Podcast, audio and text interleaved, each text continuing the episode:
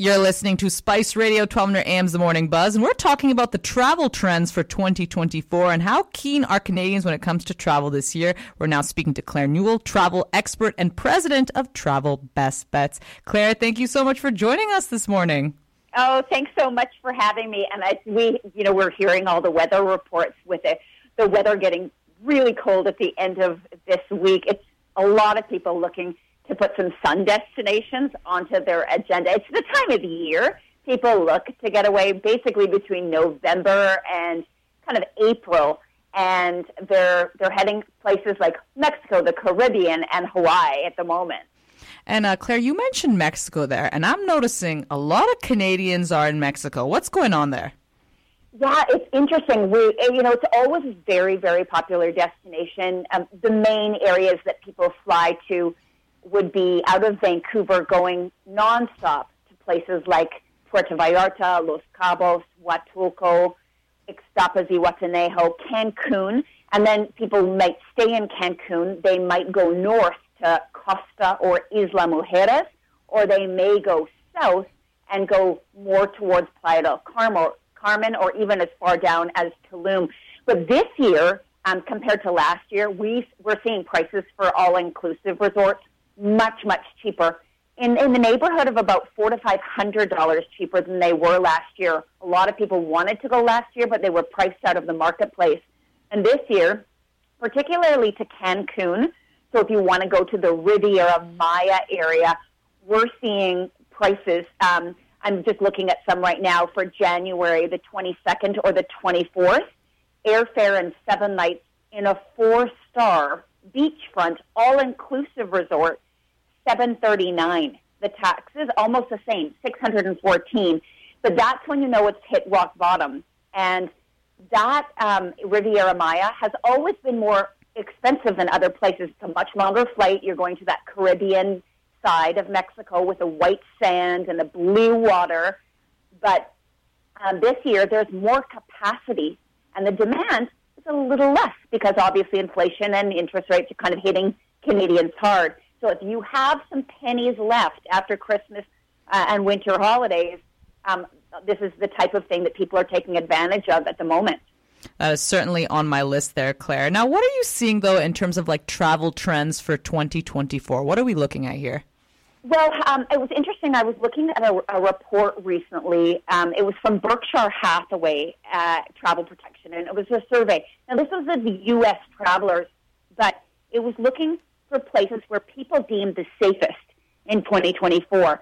And obviously, the world, as far as travel is concerned, is getting a little smaller because we have some terrible incidents that are going on in Europe and the Middle East. And so the, um, the, the places where people deem safe, a lot of European destinations. So um, for the U.S., obviously Canada is number one, but Switzerland, Norway, Ireland, the Netherlands, the U.K., Portugal, Denmark, Iceland, as well as Australia and New Zealand. Japan made the list, and then a couple of other European, France and Spain.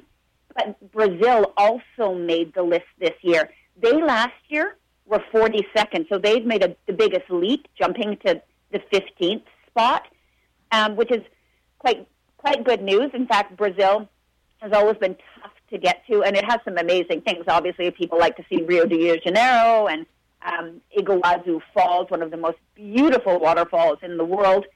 Um, but they Brazil actually came out just this week saying they postponed the requirement for entry visas for passport holders from the U.S. and Canada until April the 10th.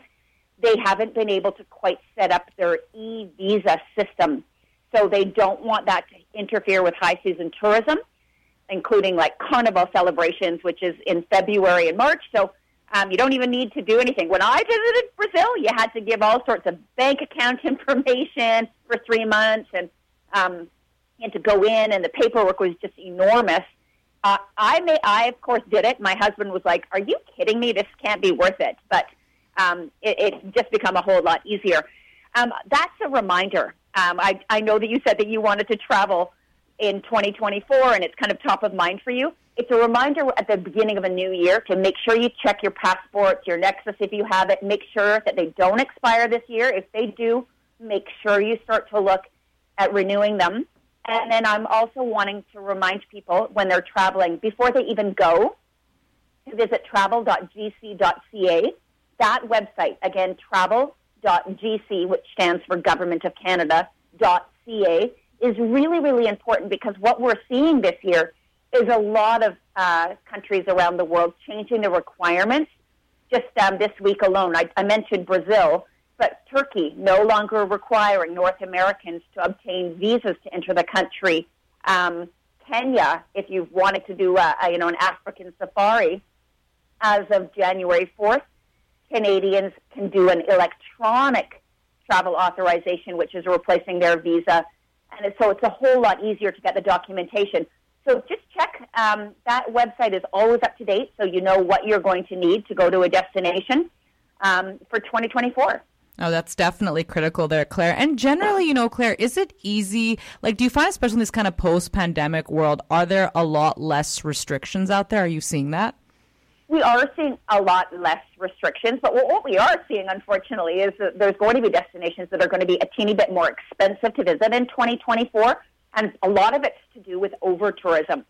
So places like Amsterdam, which already has the highest tourism tax in Europe, they're raising their uh, room tax from 7% to 12.5% in 2024 um, Bali also starting on February the 14th. That's one of the most popular destinations in Southeast Asia.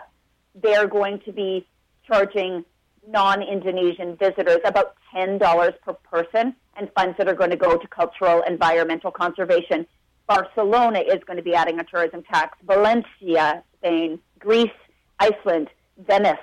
So wherever you happen to be going, it might be up a little bit, and a lot of this is is to do, as I mentioned, with um, the, the dealing or the impacts of over tourism. Mm-hmm.